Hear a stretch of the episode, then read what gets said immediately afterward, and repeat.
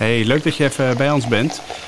Wij zijn er nog even niet. Volgende week zijn we er wel weer. Dan komt er weer een uh, gloednieuwe uh, aflevering. Een heel gloednieuw seizoen van uh, Dick en Daniel Geloven het Wel.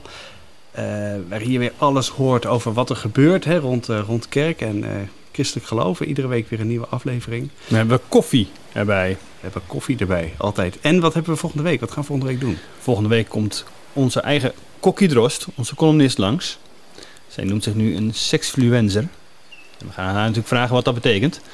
Maar ze komt praten over... We hebben een soort idee dat die hele reinheidscultuur in christelijk Nederland... van je moet voor het huwelijk rein blijven, je mag niet met elkaar naar bed...